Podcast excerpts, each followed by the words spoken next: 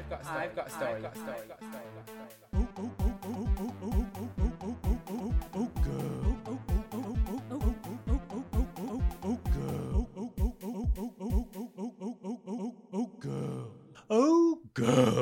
A regular read of the latest LGBT plus trends, TV, and the ever expanding world of drag. Hello there, I'm the Velvet Snatch, and welcome to season two of Girl. This week, I'm joined by the spectacularly strange Thotter Stew, What up? The wonderfully weird Zaddy Michael, Hi. the quintessentially qua Lady D. Good evening. and of course the unescapably uncanny downtown Abbey Scott. I get so uncomfortable every week with these in- introductions. They just get worse. They do, man. They really do.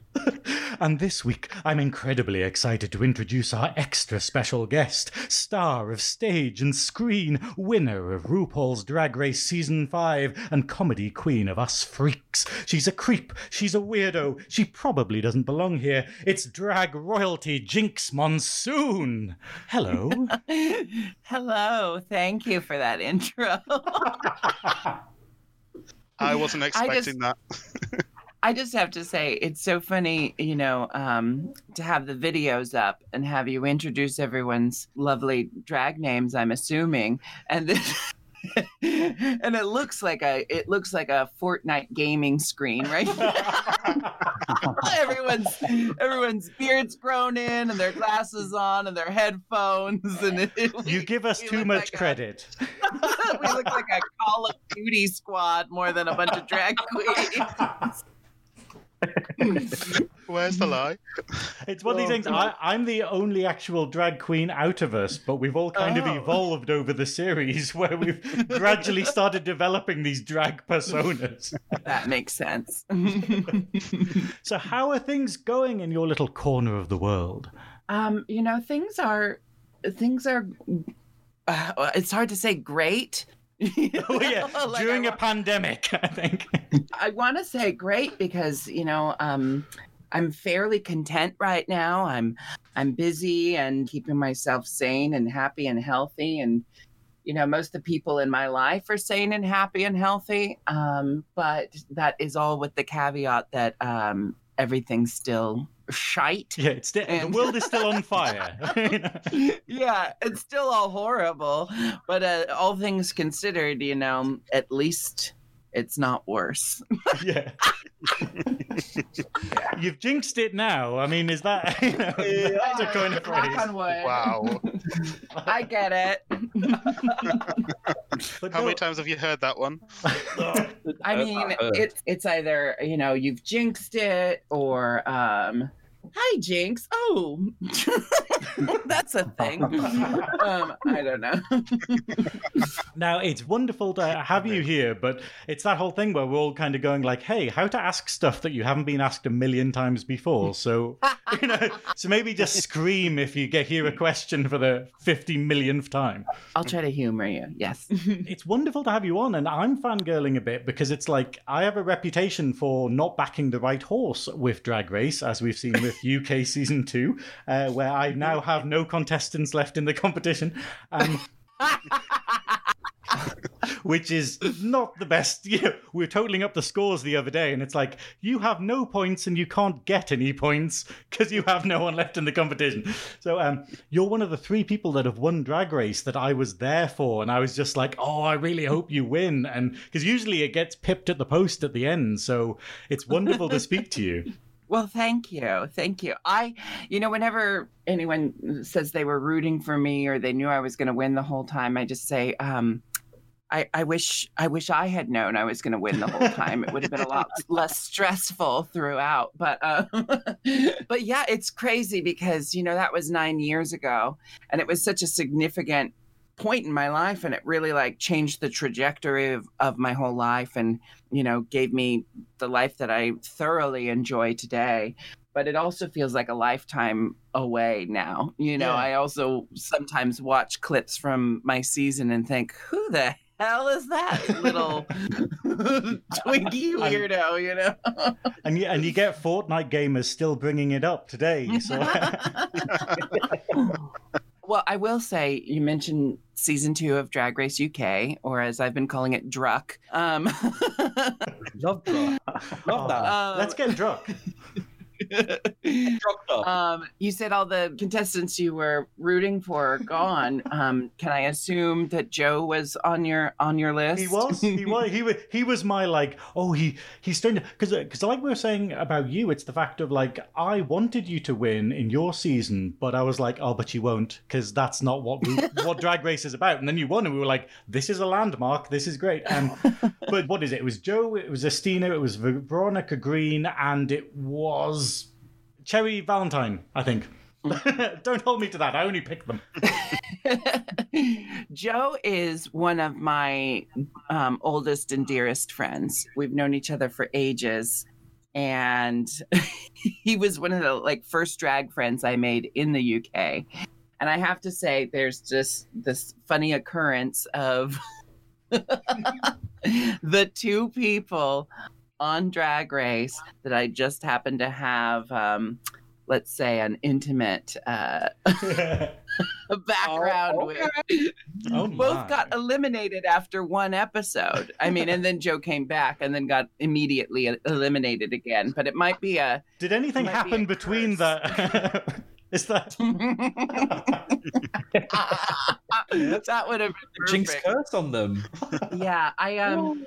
The, the two contestants I've ever slept with are Magnolia Crawford and Joe Black, both of whom I had high hopes for. And then, you know, I called Joe one day and I said, What is so hard? Just go on the show and win, like I did. Like, why, why do you fucking it up? that, that that's advice like paint the rest of the fucking owl. That's-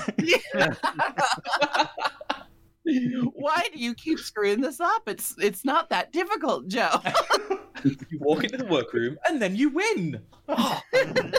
yeah. No, Joe's got the greatest sense of humor. I've been um, calling him and doing impressions of him on Drag Race um, just to, uh, to bring a smile to his face because he's had the most uh, joyful experience when so many people could have taken, you know, Joe's track on Drag Race and and been devastated by it. Joe just the whole time kept that chipper that chipper persona up. You know oh you want me to leave? All right i'll be out. I'm, I'm on my way. Goodbye everybody. Goodbye. oh you want me come back? Well hello rue. It's me joe. I'm back. I'm very happy to be oh no. Leave again? Okay. All right. I'll see you again later. Uh, have a good day That was spot on, by the way. That was great. That is it. Uncanny. That's what it was. It was uncanny. I just need you to spin around and start playing on a piano now, and I'll be like, Joe. Is Joe I didn't. Well, I did not ask um, Joe if um, if Joe feels comfortable with me having shared that detail of our past, but um, um, you know, we're both we're both ethical sluts, and I think that uh, I think most people would have just assumed. to, to be fair, actually, before I let anyone else speak, I have a story of you, which is basically that a couple of years ago I was at Oh, dear. Manchester Pride, and you appeared on Grindr or some dating app. And the problem is, I messaged you being a fangirl, being like, "Oh, I love your work" and stuff like that. And then, and then afterwards, I was like, "Wait, he's just trying to get his end away." Uh, oh, you know, this this is not the right medium for this. And then I was like, "How do I unsend it? Oh, I have to I have to buy the fucking no, fuck that." so, so I didn't care enough to subscribe to Grindr, but you know, but I've always Well- remembered like, wow, that was inappropriate. no, I get lots of people. Um, you know, my rule with Grindr is if if people are are kind and respectful, you know, that's all that's all that matters. So I I try to say hello back to anyone who has kind words for me and sometimes I just miss messages because tour life is is difficult at times and sometimes I don't see things until weeks later and I've definitely had the occasional person on Grindr like um, write me just to say, you know, big fan or, or love your work, and then I don't respond because I don't see the message. Um, a week later, I get like a huge rant about how I'm I'm not as nice as I seem on TV, and I'm like, wow, you're putting a lot of stock into you know. Oh, wait, it's also how do you- on Grindr? Like, how do you reply to that? You kind of go, thanks. you know, it's like, oh, thanks. I, I always say thank you for the kind words. You know, I'm very I'm very direct. This is you're wading through dick pics and arsehole pictures. You're just like, oh, oh, compliment. Oh, that's a big one. That's that looks tidy. Oh, love you too. Like, uh, I'll what a tell weird place the, to compliment you though. Like, you know what I mean? um the uh, the weirdest thing though um was getting congratulations on my um my marriage through Grindr. People writing me on Grindr, congrats on your wedding. I'm like, this is this is 2021, everybody. yeah, congratulations, getting married in January. Oh yes, thank you. Yes, I married a I married a Brit, so I'm now bilingual. That's how it works, right? Start adding U's to words, and you'd be it's exactly the same. all, all that uh, time trolling Joe Black has paid off in the accent department, I suppose. yes. No, my my partner actually thinks I'm terrible um, at British accents, which you know I'm your typical American actor who just assumes that every British dialect I I attempt I'm perfect at. you know, like I think I think American people think they're better at British accents than they actually are. Speaking of that, exactly. Have you ever seen that um, clip of Castle about the guy from Newcastle on on Castle? And uh, and they they've got him in like an in the, an interrogation room, and they're trying to interview him. And obviously Newcastle Geordie's very like, "All right, mate, how are you doing?" Blah blah blah. And then they had this guy on, and I swear down, it was just as if someone gave him a print off of loads of Geordie slang, and he just rattled it off in this horrible Irish Scottish accent, and he was like, "Ira," and then you'll go down there, way hey man, and potatoes, and oh, it was just absolutely shockingly bad. If you haven't seen it, you need to watch it because it's fucking hilarious, and it's it's so bad. So, where does your uh, partner hail from in the UK then? Um, he was born in Yorkshire. In, uh, York or Yorkshire? I I mean, like one's the capital of the other, right?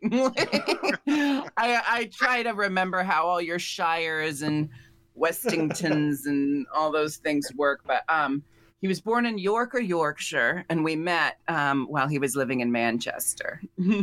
Okay, does he have a proper Yeah. Yorkshire accent then? Does he sound like a farmer? no, Yorkshire. um, no. Hey. Um, what I've noticed.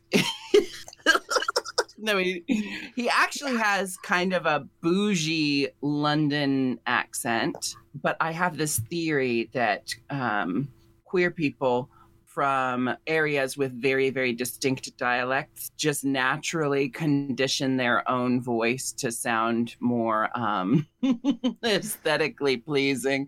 Um, I, I'm not sure what the motivation is, but I know plenty of people from rural areas in America where they should have really thick rural accents, but they they sound like they're from the city, and that's just kind of a a, a choice made somewhere along the way. And in the UK. I've met plenty. Like I have a friend from Liverpool who doesn't sound at all like the Beatles, and I, I have my partner who who's uh, you know a northerner but um, sounds like uh, Doctor Who. So, which I guess a couple of the Doctor Who's must have been northerners, right? But anyway, you know what I'm getting at. He sounds posh. It's interesting because uh, well, before I moved back home and kind of settled in Newcastle, I had a, uh, a similar accent. So I, it wasn't that I wasn't trying to be a Geordie because I've always been proud of being from Newcastle, but I definitely tried to to change it so it was a little bit more like received pronunciation. Mhm. However, I then came back and my Geordie accent is fully in swing right now. So I get that. Yeah, I think I, I wonder if it's because there's so much more safety for queer people in in large cities in metropolitan areas that I wonder if there's kind of like uh when you're already mentally picturing yourself in the big city, maybe you that's where the um affectation begins, you know. I, don't know that it's like a conscious choice always to kind of like neutralize one's dialect but I do find that it's like fairly common within LGBTQ plus people that they have a more, you know, like broad, widely known dialect than maybe the um, distinct dialects that they were raised around. Because my partner's dialect, like, it's crazy because sometimes he sounds just like your average posh British person. And then all of a sudden some like Australian notes will get in there. Like I always I always remark at how sometimes he uh, puts like R coloring on his words like er nar. And I'm like that's not anything from Yorkshire. Like right? Like no one from Yorkshire is is talking like Kath and Kim. So where did that come from? Could I just Oh, say God. I'm feeling very attacked by this entire conversation? Uh,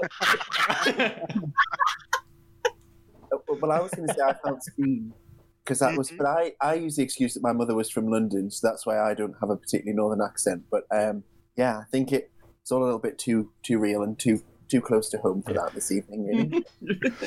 but You obviously like to do a lot of impressions, and you like to Mm. Mimic other people and things like that. So, do you think that you pick up on a lot of the way other people speak? I like to think that I do. Um, that's what I've always believed. Um, I, I I had a knack for phonetics and dialect work when I went to acting school, and um, then I started substitute teaching at my university after I graduated, and I mostly taught voice and speech and dialect work for actors. So you know, in my little bubble. I was really, really talented at doing different dialects and accents. Then I actually go to the UK and start using these dialects Yeah. and accents, and everyone starts poking holes in them. And my partner's like, "You, you, you don't, you, you just did like eight different accents in one sentence. You know, like you thought you were doing a spot on like uh, Manchester dialect, but it was like eight different combinations. You know, and and then um, I'm just terrible at Scottish. I really, really want to be good at the Scottish dialect, but I'm just absolutely shite. And now it's it's gotten to the point where I have to like just lean into being terrible at it rather than ever trying to be good at it. It's like Michelle Gomez playing Mary Queen of Scots. That's um that's the only way to, to describe my attempt at the Scottish I, accent. I think you just you're gonna have to do what Johnny Depp does and find one good British accent and just stick with it for everything. for everything. Yes. But if there's any consolation, we're right near the border of Scotland. And do you know that um, the video of the two girls just going to sing Cher Lloyd by Cher Lloyd? And then the man comes in and says, Who's had a shit? Disgusting. Who's had who's done a shit in the toilet? Disgusting! Does that mean we're very close? oh, you must have seen it. Oh. There's two little girls and they're like in front of the computer, like all like a webcam like mine. And they're like, "I'm going to Cher Lloyd, by Cher Lloyd." I never. and the mum bursts in. Who's done a shat in the toilet and they flushed? It was for me. It was fucking one of yous. And closes the door and like a big angry Scottish mum slam. It's very good. and, and then they went, "Let's upload that. That was good." That's the video. And We just caught lightning in a bottle. The magic of film. They did though. Hmm. so, so obviously we touched on it earlier. Like, what's life been like after RuPaul's Drag Race? Oh, I, it's I was on a trajectory before I did Drag Race where I had just gotten a really good job as a local drag performer in Seattle. I had just negotiated my best deal ever working as a bar queen, you know? and also my my out of drag acting career was starting to pick up in Seattle. So I had acted in um, Spring Awakening was one of the big shows that kind of like broke me into the musical theater scene in Seattle.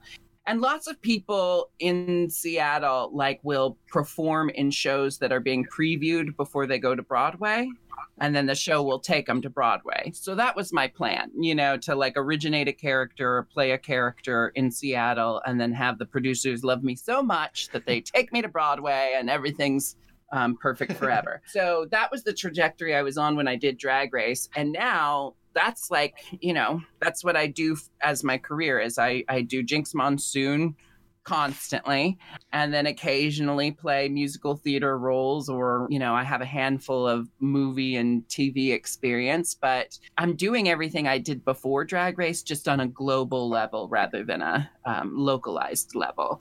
And that's what i've always wanted for my career and i'm extremely happy. And i, I feel like the um, cool mom of the drag world you know like she's not quite she's not quite hip and fully plugged in. She has an approximate um, peripheral knowledge of what's popular and essentially is just kept around for camp value. But um, in, in that sense, I have a very solid place in my community and I feel pretty uh, accomplished and proud of that. yeah, I mean, one thing, like, this is actually a question from a friend of mine who is a massive fan. So shout out to my friend Kit. Uh, he wanted to ask, like, how was it being on Steven Universe? Like, how did you find voice acting compared to stage acting? I really love voice acting, and it's actually, you know, something I'm trying to do more and more of. And I've had um, a handful of uh, of voiceover roles on cartoons, and it's really it's like it's like non-visual drag, honestly. you, you know, because voice acting requires, you know, it, it, you have to construct a character using only your voice and you have to like think of everything about this character. You know it's the same as planning a drag look you know? There's a head to toe transformation and then you have to just filter it through the microphone. So it's like doing drag without having to do two hours of makeup and costume and i really love that so I'm I'm hoping for more voice acting work in the future. But I've got a, a, a, small a small resume building already with Steven Universe, and I was on an episode of the show Mighty Magiswords. I had a three episode arc on Bravest Warriors, which was a lot of fun.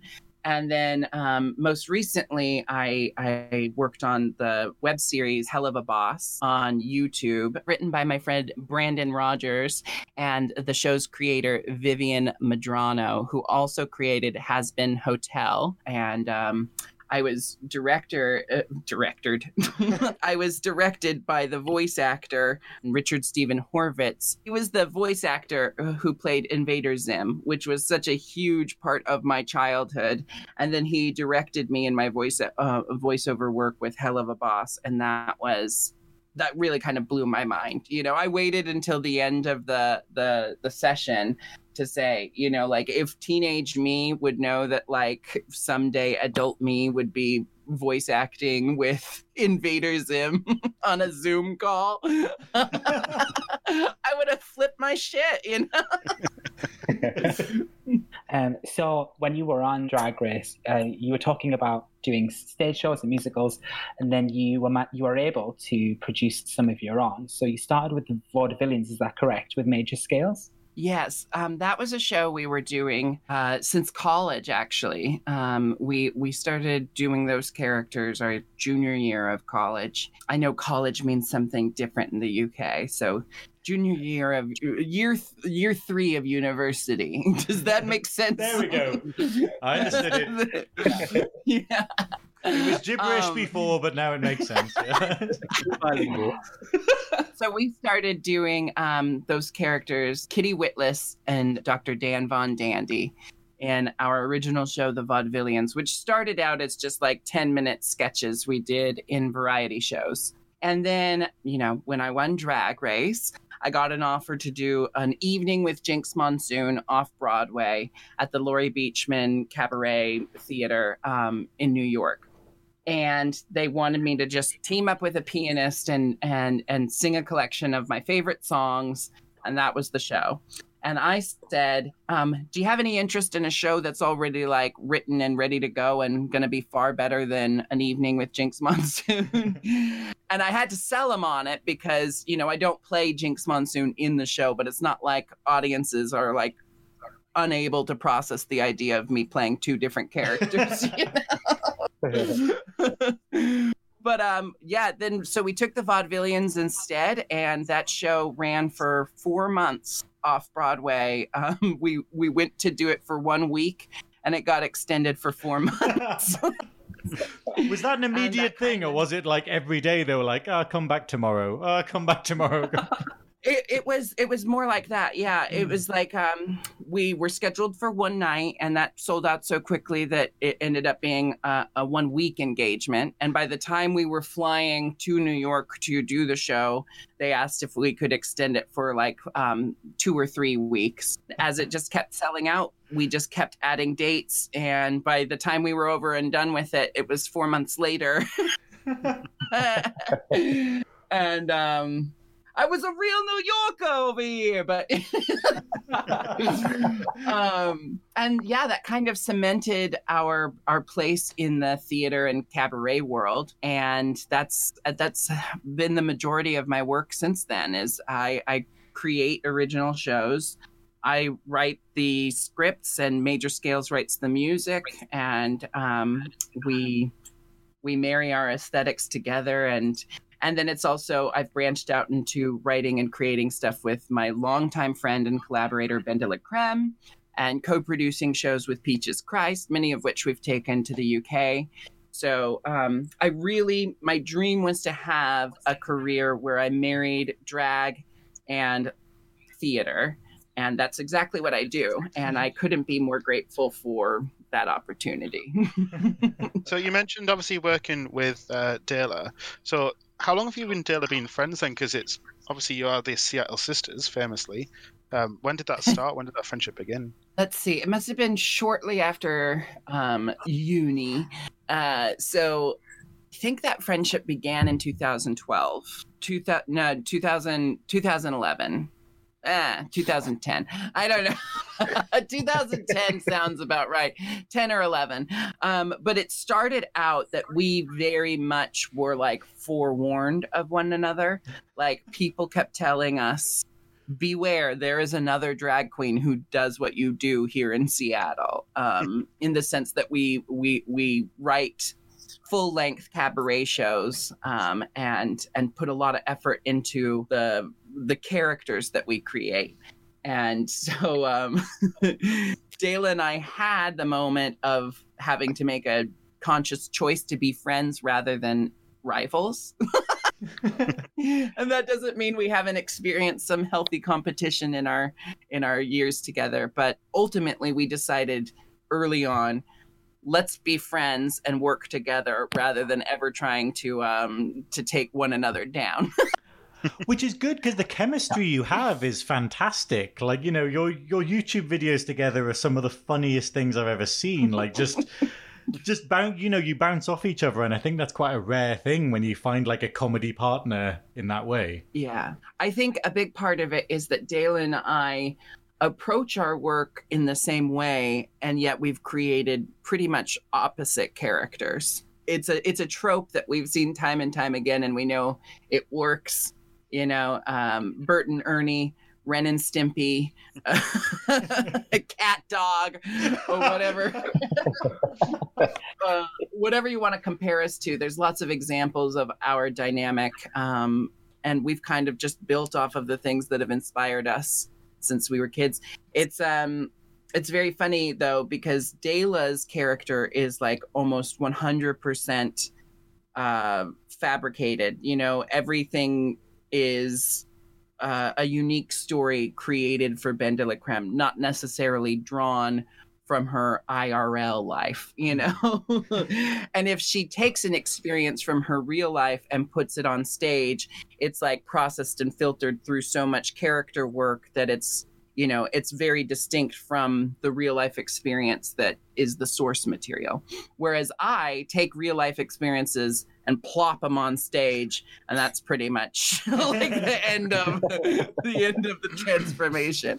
I take stories from my life and and just tell them as Jinkx Monsoon as if they happen to jinx, you know, which I mean, I guess they did because we're the same person. Um, but there's very little like uh, there's very little editing. I'm I'm really comfortable just sharing my real life experiences. So in that way, when we we collaborate, we bring things out in each other you know she encourages me to create a little bit more of a, a story and i encourage her to bring a little bit more of her real life experiences to her work.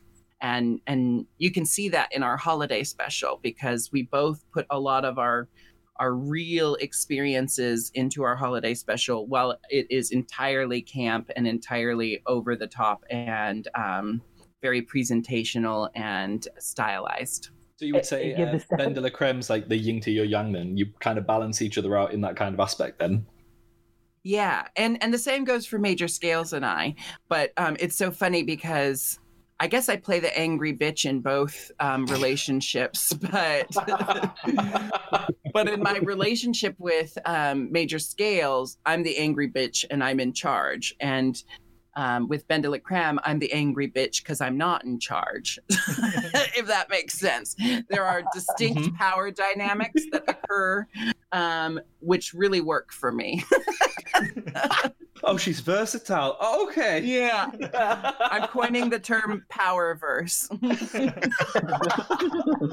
Love that. I'm going to bring that into everyday vocabulary. Uh, there's definitely a style that you it kind of runs throughout all of your work, which tends to be kind of like that bewitched kind of um, sitcom that kind of vibe. Where would you say that you draw your inspirations from for the styles of your projects that you do? Um, I definitely like. Um, I'm obsessed with vintage aesthetics. I always say that Jinkx Monsoon's fashion sense is 60s, 70s, and occasionally 90s. Basically, any time but now. um, Matthew Anderson once referred to me as a gorgeous anachronism and that uh, that has always stuck in my mind. Um, so um, I think most of my inspiration comes from I Love Lucy. You know, the kind of slapstick, on the nose, borscht belt, vaudeville style, physical comedy. And then I take kind of like the female stand up comedians who have always inspired me, like Margaret Cho and um, Sarah Silverman, Maria Bamford, and Devin Green. These these female comedians who um, just say whatever the fuck they want to say. You know, they. I've just always loved the idea of pre- presenting femininity while you curse like a sailor. I love that that um, contrast. I like breaking down the expectations of the the feminine gender by being as foul-mouthed and filthy as I can think to be. so I've always kind of said if I Love Lucy was performed by a drunken slut, that's like kind of where Jinkx Monsoon lives. what characterization is that? Fully inspired. I- embodying, embodying. Have you been watching uh, WandaVision? Yes, I, I I I just finished WandaVision. I've absolutely loved it, and I really, you know, it's funny you're asking like about my inspiration in my work, and WandaVision feels like someone is trolling me. You know? Let's plop a witch in these uh, in these antiquated scenarios and see what happens.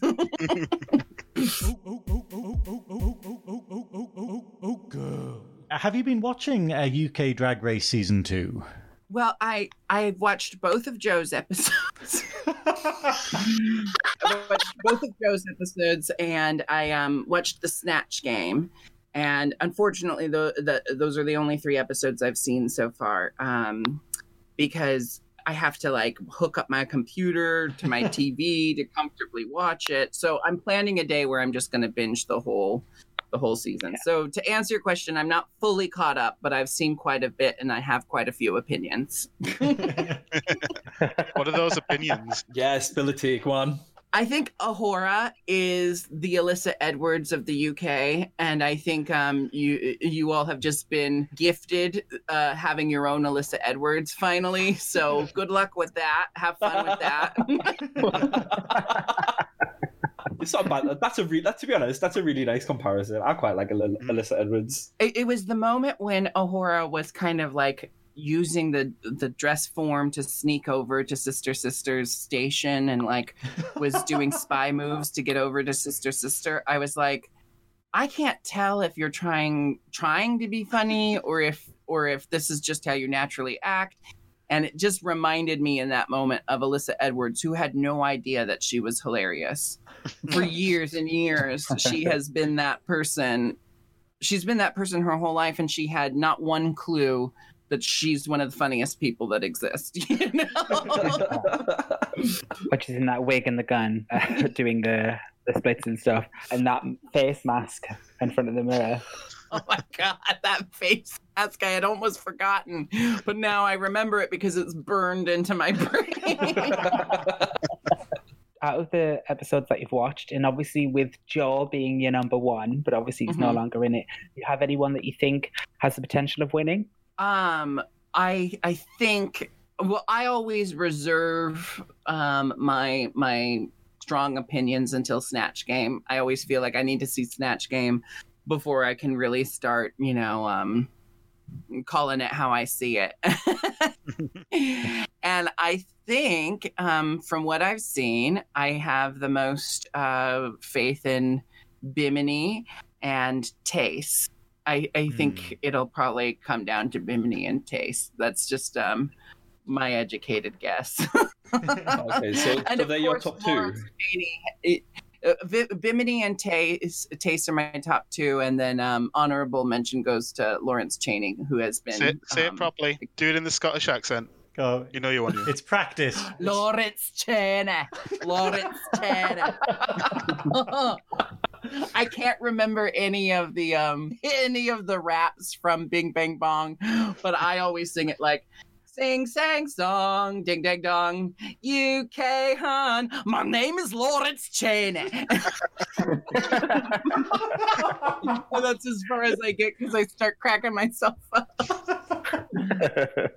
Like an angry Mrs. Doubtfire. That's my ringtone now. I'm gonna gonna save that clip. Clipped it, saved it, put it on my phone. Well, you must have been watching season 13 of the US Drag Race. yes. Have you seen the latest episode? yeah um which was the latest? Oh the latest episode was Snatch Game wasn't it? No. Yeah, yeah. yeah. It was. Yeah okay that's right. Um you know what's funny is the two seasons since they're airing simultaneously they keep getting like mixed up in my brain. I'll be watching season 13 being like where's Lawrence Chaney Uh, but uh no i thought this was actually a great snatch game. Um i think there was only one mental breakdown so that's good. And and there were a lot of really great characterizations. Um, I thought Simone was brilliant. I love, I love when, um, you know, it's always a risk to play a character that a lot, uh, a- a lot of people, you know, I don't know how Harriet Tubman behaved as a human being in the world. So Simone kind of had to make up a personality for Harriet Tubman, and I thought she did great, you know? And i think those kind of risks can really pay off you know? And her her whole performance that episode from start to finish i've found simone to be just brilliant throughout the season and the snatch game episode was no exception. Um, that said Gottmik i think really you know nailed it and w- it was a definite deserved win as paris hilton.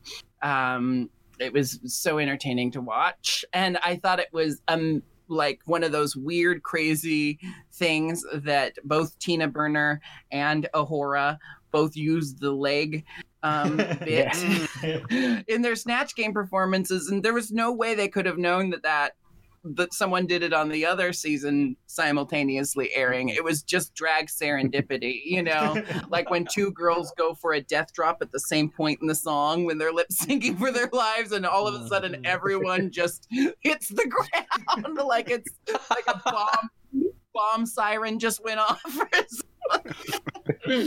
How did you Um, feel so- about um, Rosé, by the way? Oh, I really loved Rosé's. I really thought it was um, quite brilliant. And it really pissed me off because I was always hoping if there was ever a day that I found myself performing in a snatch game again.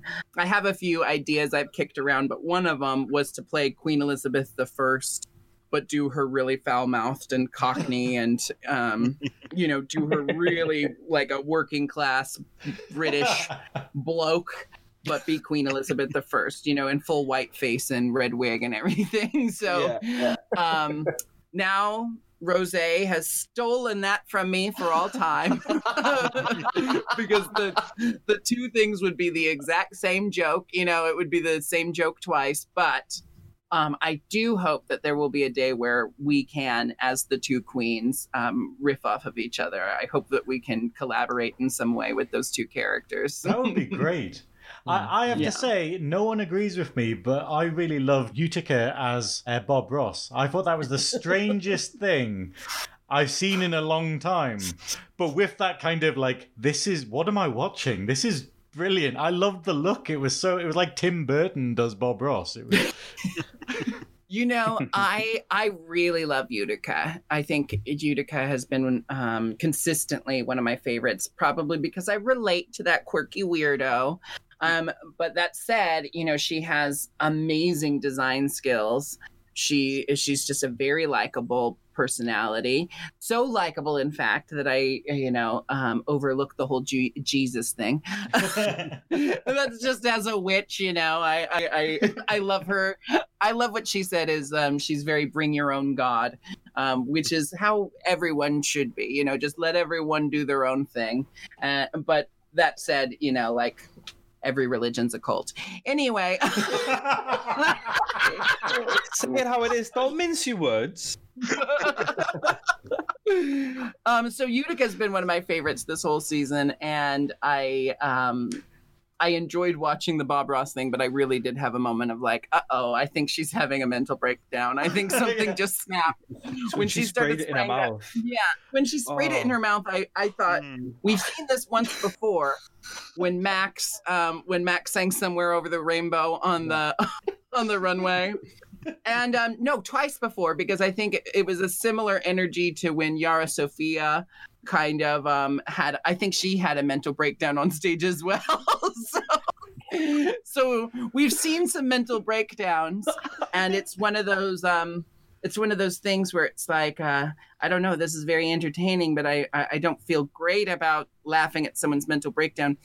And then I felt better later finding out that Utica thought she did a really great job. So I'm like, oh, I was I was assuming she had she had snapped, but she actually was really proud, and that's pretty great. She's just living her best life, just having a moment covered in squirrels, eating pen. Although, fair play to her though, all of the all of the little cards that she painted while they were doing stuff, and she just kept holding them. I was like, oh, Mhm. oh, oh. It's a real painting. after landscape after landscape. I was getting... Point, points The for is, effort as well. I- Like I really wanted it to do well. So as I was watching, I recognized that it wasn't good, but because I just have this, like, I want to protect her the whole way through. I found myself doing that, like, ha ha ha ha ha ha, ha trying to just laugh along with it because I felt so bad. Yeah, same. I and I also think Kandy Muse did the perfect um there's, you know, like Snatch Game is something you have to prepare for. And if you have the self-awareness to know that maybe it's not your biggest strength, um, then you have to just pick a character that is almost exactly like you, or or no one's gonna clock that like no one's gonna clock that you're basically just playing yourself dressed as a different person. I, I think that's a smart tactic if if Snatch Game isn't your fort. Um, which is which leads me to you know the glaring disappointment, which was uh, Elliot as as Rue McClanahan, aka Blanche Devereaux, And I think the way I can break it down just as simply and succinctly as possible is she didn't even seem to attempt the voice. and you just can't play Rue McClanahan with zero attempt at the the the deep South accent, you know. And there was this part of me that thought, does she think her Texas accent is Southern enough? Like her natural speaking voice was Southern enough? So it just kind of left me feeling like, honey, do something. I, I felt I felt as well that it was like quite one dimensional because Blanche is like very sexual, likes a men, but that's really the only thing she went for. Where actually there's a lot more to, um, a lot more to her than just the fact that she likes men. her vanity, her hatred towards other women. You know, there's so many, there's so many avenues you could have taken. Um, but yeah, it, it is one of those things like Golden Girls. You have to be, you have to be pretty headstrong in the queer community to portray the Golden Girls if you're if, if you're not like 100% confident at it. But you know, uh, no one no one queen is good at everything and i think that's like what we just have to we have to just like let go of wanting to critique everything and and and pick everything apart and just accept that no one person can be good at everything you know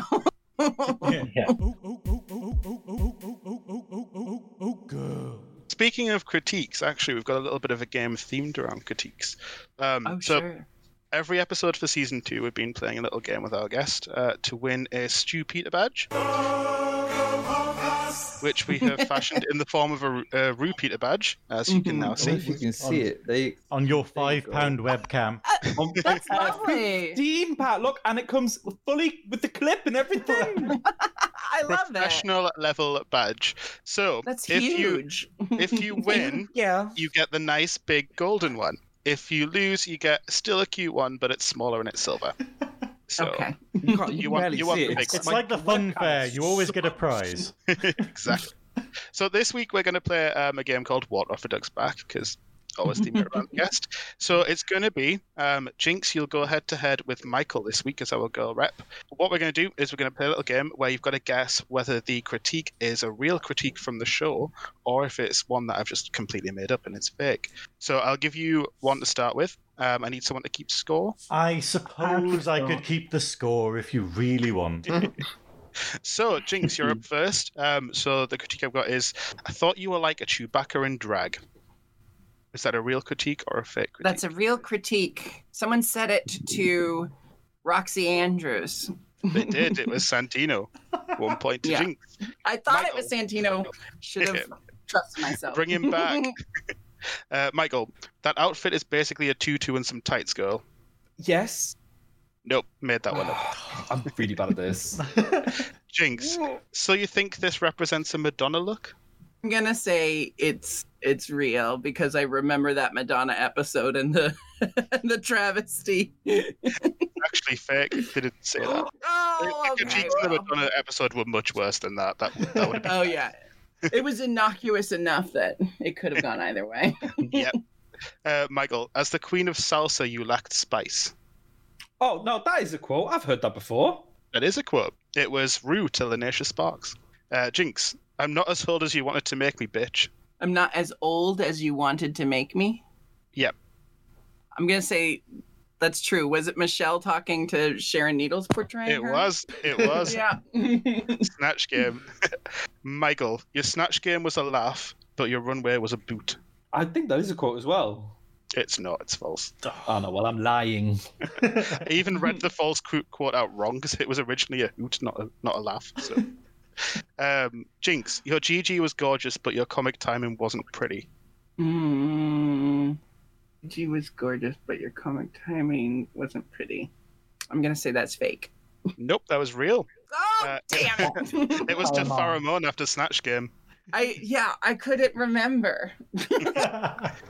Michael, on the runway you served cheesecake, but in the challenge you just served cheesy. Must be one. I've heard, I've definitely heard someone say that. If not, I felt it. it was fake. Um, there has been something similar said about cheesecake, but not It was- that exact. Yeah. This is Yeah. a hard challenge. What the fuck is this? know, right? uh, Jinkx, last one for you. I will always remember her, Mrs. Moo. I don't know. Fake. No, it's true. Um, it was Rue talking about talking about Divina De Campo. Mrs. Moo was the character she played in uh, the Downton Abbey skit. and finally, Michael, it's just dumb, but you're dumb, and I love it. No. Track record. No, it's real. For It's real. sake. It was Brooklyn Heights to Boa. We were It's nodding. Bullshit, Stu. We were nodding there as well. We were giving you both me and Scott were nodding, being like, "Yes, this is true. This is." I'm so. I I've just got want to out memory of a sieve. It's that crap. for the last two weeks beforehand, I've done well. Last week I did terrible. I lost by one point the week before. Um, this one I got every single one right, and I was in for a chance of getting that badge. I'm devastated. Well, when I did it, it started off well, and then it kind of just petered off, and I'm just like, oh, that's far too much like my own sex life. But um, at the end of that, the scores are: Michael has a shocking one point, ugh, and Jinkx has a delightful two points. Well done. Let's try harder. I, We both should be terribly ashamed of that outcome of that. But congratulations. Well You done. win a badge that people will say looks like chocolate on Twitter. Yay! Literally everyone on the Vixens post has been saying it looks like chocolate. It's amazing. it's not chocolate. Um, Just a Probably- disclaimer it'd for really good anybody was listening: it's not chocolate. Do It's, not. it's definitely not chocolate. I could make some chocolate ones, but no. Hmm. Can I just ask? Um, you're, you're narcoleptic, right? Yeah, because I I couldn't tell if it was like a thing for the show or if you genuinely were, and and it's rude to ask, but it's like that. No, I mean, actually, a lot of people have asked, and I think um, part of it is the way it gets edited is the way to help the audience understand it as much as possible. So I've always felt like um, there are moments where, you know, narcolepsy is not the way they portray it in TV and movies. There are people with narcolepsy who turn out like a light. That's a very small portion of the narcoleptic population. Hmm. And a much larger portion of the population of narcoleptic people experience narcolepsy at the level I do, where it's just like intense fatigue and you kind of slowly feel yourself being drained down until you're just napping, you know? but on TV, they had to kind of lean into the tropes that we are familiar with so that Mm. people are like, oh, this is like, this is the way my brain understands narcolepsy. It's someone who falls asleep like that, you know? Um, so in many ways, it's like, um, you know, I, I have a lot of people who also have narcolepsy um, who are appreciative of having seen, you know, a representation of having narcolepsy on TV. And then I also think, you know, like there are plenty of moments where it kind of fed the stereotypes and fed the like the misinformation of narcolepsy and that just means there needs to be more accurate representations throughout our media so that we can understand that it's not like how it seems in Deuce Bigalow male gigolo you know yeah. that old Rob Schneider chestnut but um I want to know what I've never really asked someone this, but like what was it about watching my season that made you wonder if it was real or if it was a character choice? Because I've always kind of wondered because I get asked this question occasionally from fans like was the narcolepsy just a bit for the tv show and i'm like what a silly bit that would be you know like, like i'm gonna put myself at a disadvantage because it's funny to watch i don't know For, for me, I think it was because the way it framed it was in a comedy kind of way, where it kind of said, "Oh, you're a Yeah. narcoleptic," then it immediately cuts to you falling asleep in the interview, kind of thing. yeah But and it, and it was also the fact that like because obviously we don't see your life under the microscope that we did through Drag Race, that now it doesn't get brought up that often with your you know like online stuff. So we're kind of going, oh, is that still a thing? And then obviously you're like, oh, what was it a thing? And that that's what it is for me. That um, makes a lot of sense. You know, I think part of it is I have a big sense of humor about it. So I think that's definitely why they framed it comically. um, throughout my season. Plus, it's a drag television show. You know, any any chance for a laugh, we're going to go for it. Um, and then what I can say is the the environment I was in was highly stressful, which exacerbates my symptoms. Um, now that my life is set up kind of to my liking. in so many words, um, it's a lot easier to manage my symptoms. Um, so it just kind of naturally comes up less in my life because it's not as intrusive as it once was. You know, I I experienced symptoms starting in high school and then all through university my symptoms were pretty extreme because of you know working to pay for my apartment and putting myself through school and the rehearsals for all the shows I was participating in and then working in drag on the weekends. You know, I was kind of running myself ragged and that bled right into going on drag race. And then so I had yet to find ways to better manage my symptoms. And then I put myself into that high stress environment and the symptoms were just, you know, on fire. Um, that said, the editing does do a lot of the work. You know, I always say there's just like this moment where I'm talking about having narcolepsy, and then in a moment, notice yeah. I'm deep asleep. That is a little trick of the editing. And that's what I was talking about is sometimes to better convey the truth, you have to kind of lean into the stylized storytelling, you yeah. know, so that the audience can pick up on so that the audience has like some kind of reference point to go, oh, I remember what narcolepsy is. I saw a movie or a TV show where a character had narcolepsy and it was just like what Jinkx has, you know?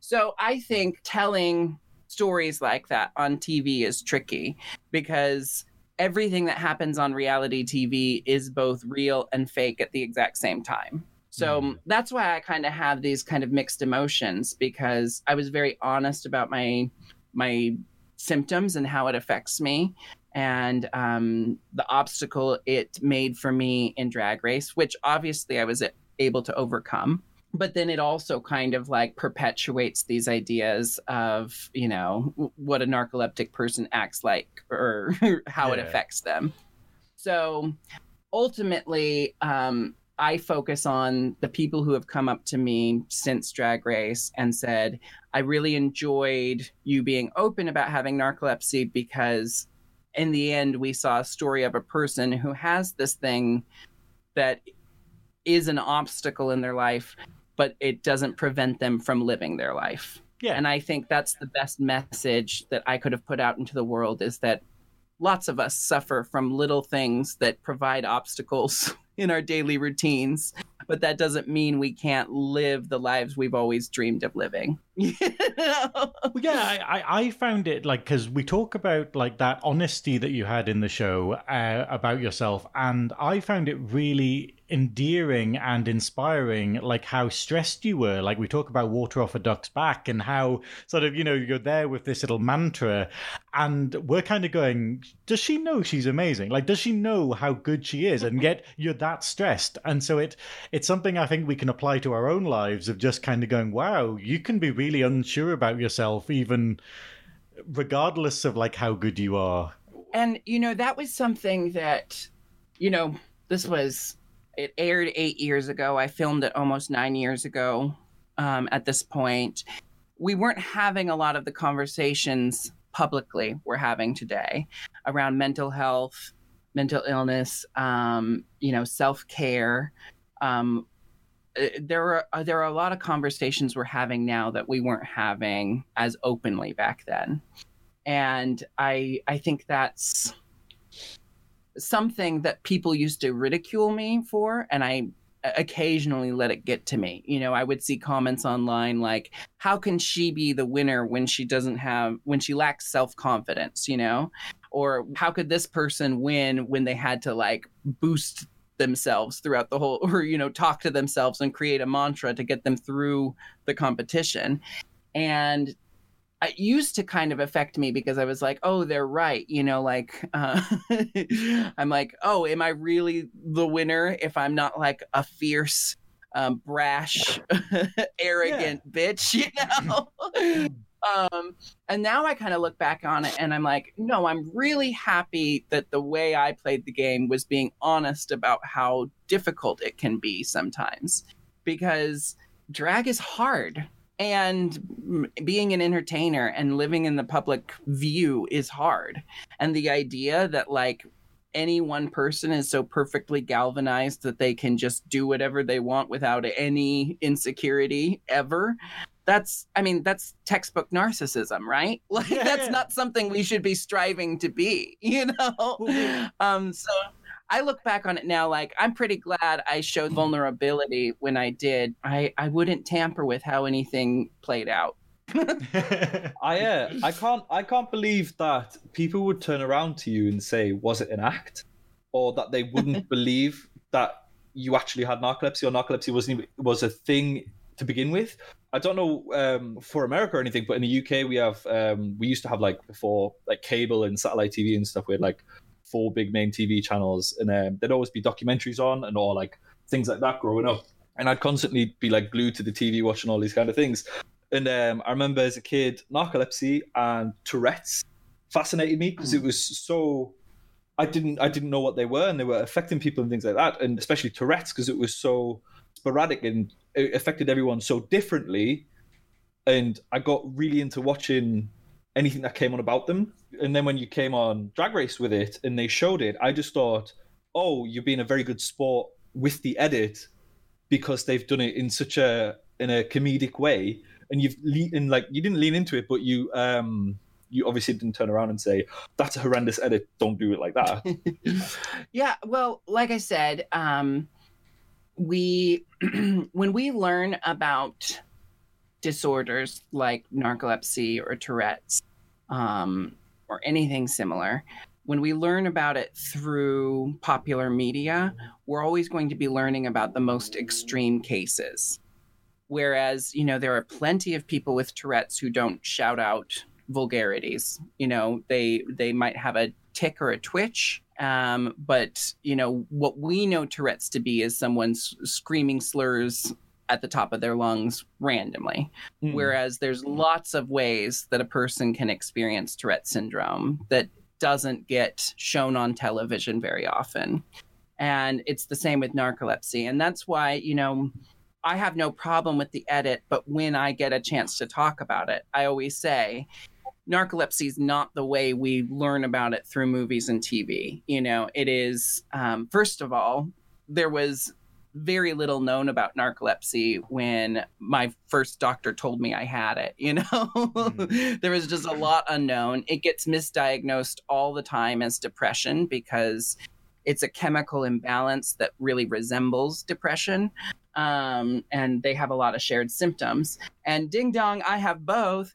Um, anyway. did, did you have to stand up and yell bingo at any point or house? so as much as like as much as i worry sometimes like did i help put out more like stereotypical examples?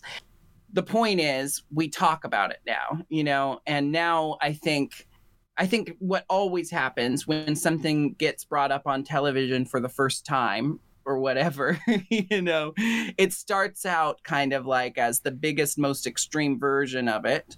And then we get to start having more nuanced conversations from there. You know, like when you see drag queens in straight TV, they're always like a walking catchphrase. You know, Yeah. they Yeah. come in, they tell a catchphrase, um, they say something really, really draggy, and then they leave.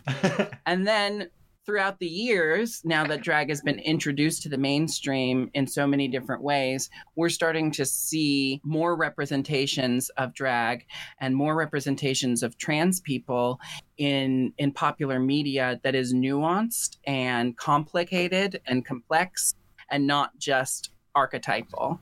Um, so hopefully, if I ever get to go on reality TV again and the conversation of my narcolepsy comes up, we'll be able to have a very nuanced conversation about it rather than just like um, playing circus music as I fall asleep.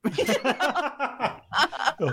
uh, David, And I think, yeah. Sorry, I was just going to say, I think you've you've shared a few times, kind of clearly the, the challenge that's come from the being that within the public eye, the other stuff kind of. But you've also described that you've found yourself in a place now where you can manage those things better. What have been the things for you that have really made the difference? What are some of those things for you? Well, a big thing is just making room for it in my life. And since I don't, I mean, when I'm on tour, I have a strict schedule, but there's plenty of opportunities before showtime to um, take a nap. And naps are extremely important in my life and keep me going and keep me um, put together as a fully functioning human human being.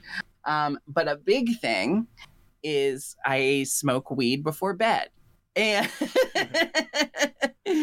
and um, uh, it naturally suppresses dreams, and that allows me to sleep deeper and get more recuperation in my sleep.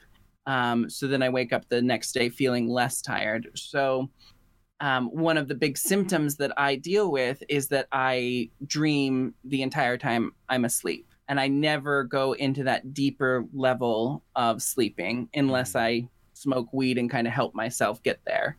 So when you dream all night long, your brain never turns off and you wake up feeling exhausted. And that's um, kind of the biggest symptom I deal with is really poor quality of sleep at night. And then I wake up the next day. I just wake up tired, you know? Yeah, yeah. Mm. And that, Um, that really takes its toll. Yeah. And so I, I would say, you know, weed has been a, a huge help. I'm a huge advocate for weed as medicine, not just recreation. And it's helped lots of people in my life with things from anxiety to um, my aunt has, has had a brain tumor her whole life. And I don't know the science behind it, but she, you know, in the last handful of years have, has gotten completely off of opioids and uses cannabis exclusively now to treat like a myriad of things that she has and her brain tumor has shrank to the point that now they can only classify it as scar tissue like it's not a tumor Bloody anymore and so i'm a huge advocate for weed and i've also as a person who's now almost 2 years sober from alcohol I've been a long time advocate for weed because I always say I can get so drunk that I black out and act like a complete monster. But if I get too stoned, the worst thing I'm going to do is order a pizza and fall asleep before it arrives. You know, like uh, I've never blacked out while on weed. And so Yeah. to me, it's amazing that there's still such a war on drugs, and namely a war on weed, when alcohol has consistently been a much more destructive force in my life. Mm. I I can't equate any destructive moments to weed other than you know like sometimes you you're not paying attention and a candle lights a bookcase on fire or something. not like that ever happened. Or... you know, just an entire wall went up, and it was fine.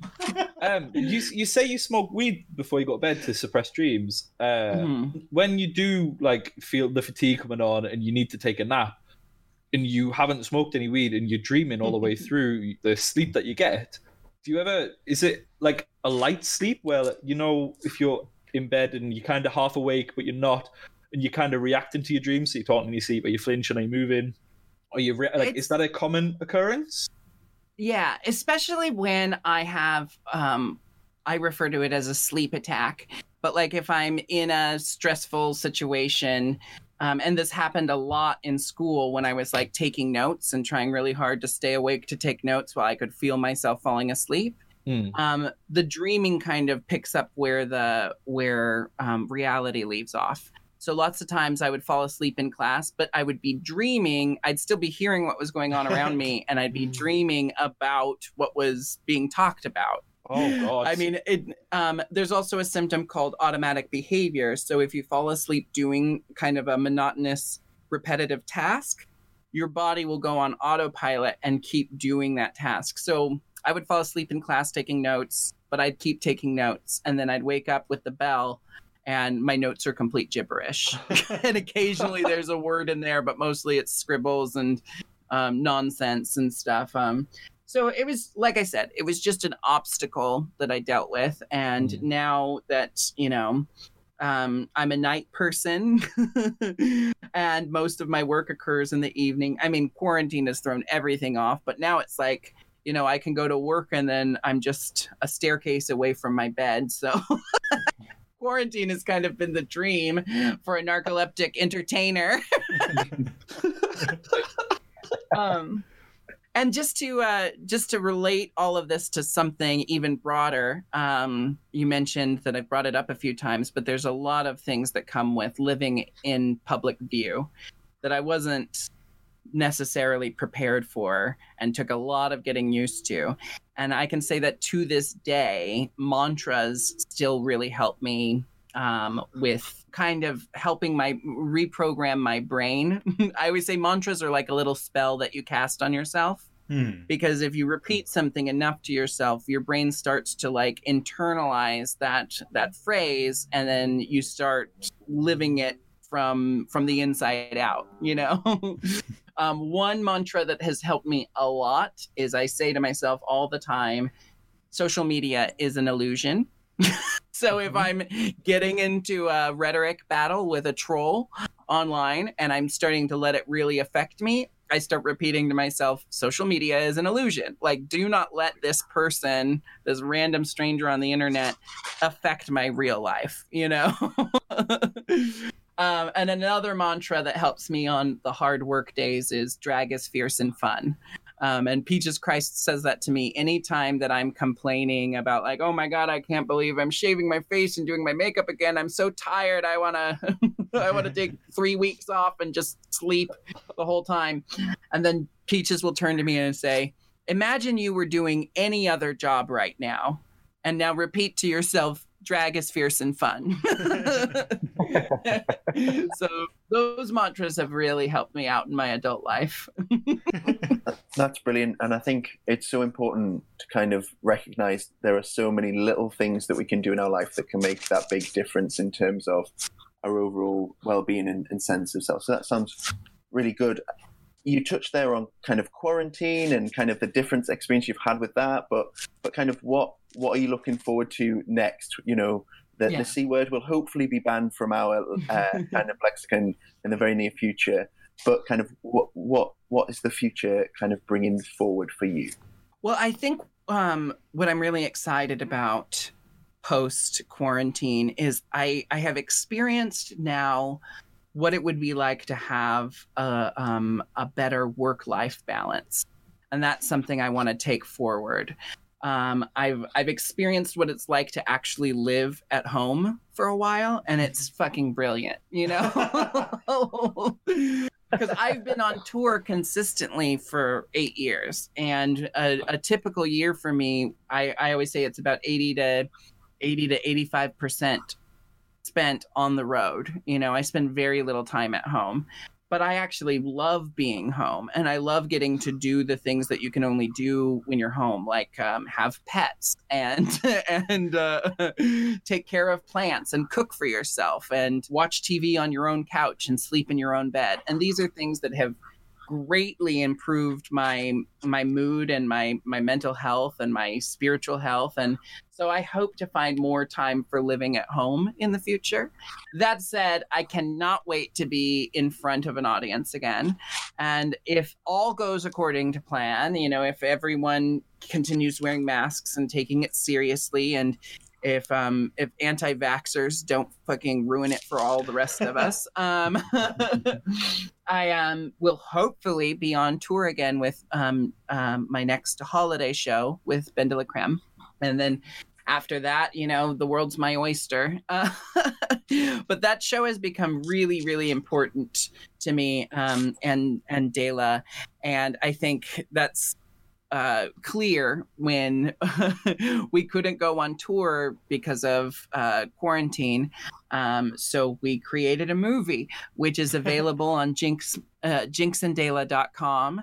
Um, jinkxanddela.com. Um, and it's also available on Hulu if anyone's listening in the States.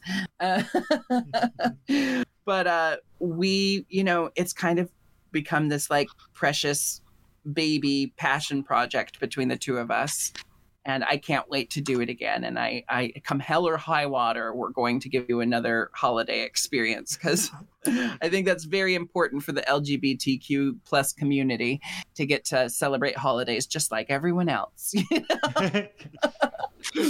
well, it, it might be a bit redundant now, but I was going to ask you whether there's anything you wanted to promote. well, you can you can watch that film year round. You know, uh, you don't have to watch it at at, at, at the holiday time. Um, also, Major Scales and I are um, we're working on our next album. This will be album number three, and um, we want to produce a, a, a high concept futuristic space rock opera. That sounds amazing. so we're working on that. It still doesn't have a title yet, um, but uh, you know, uh, space rock opera is is the direction we're going in. Futuristic space rock opera, um, and as far as things to promote, I've got a Patreon you can subscribe to to see a lot of sketch comedy I've been working on with my new videographer, Liam Krug. Um, subscribe to my YouTube channel to see the things I put there. Um, I'm constantly, you know, uh, keeping you abreast with everything I'm doing on Twitter and Instagram. So be sure you follow me both places. And and then everything else you could possibly want is at jinkxmonsoon.com. So um, we have some new merchandise.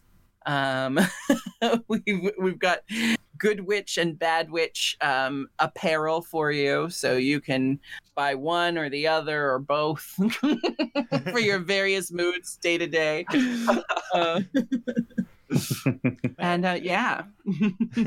uh, Zaddy, now that your voice has recovered from last week, uh, do you have anything to promote? Um, well, yes, uh, same thing we promote every week, Pinky. Uh, we have um, all of your LGBTQ merch at badwearday.com, and we are launching the new brand Elite Drag on the 1st of June. So that should be launching then with our cast of UK queens and kings and drag artists. But yeah, that's pretty much everything from me. ah, that's brilliant. Well, thank you very much. Wait, I should probably promote my own bloody crap, shouldn't I? Yeah, so naturally you can go to thevelvetsnatch.com and I've put a little uh, website up there now that looks suitably kitsch. Uh, and you can see my YouTube channel. You get links to all of these girl uh, podcast episodes and my Twitter and Instagram and all of that nonsense. Uh, but yeah, thank you so much for being a guest, Jinkx. It's been wonderful speaking Thank to you. you. Thank you so much for having me. Oh no, but that's been absolutely brilliant. But uh, yeah, we should all just say goodbye now, shouldn't we? So At least officially for the recording, we'll say. Yeah, thank you so much for coming on, Jinkx. I really, really Thank you. listening to it's you. been Welcome wonderful. Thanks so much. Okay. Uh, thank you, everyone who's been listening today, and I hope you've enjoyed it. Have a lovely evening. Goodbye. Goodbye. Bye. And one day we will have a name for this futuristic space opera.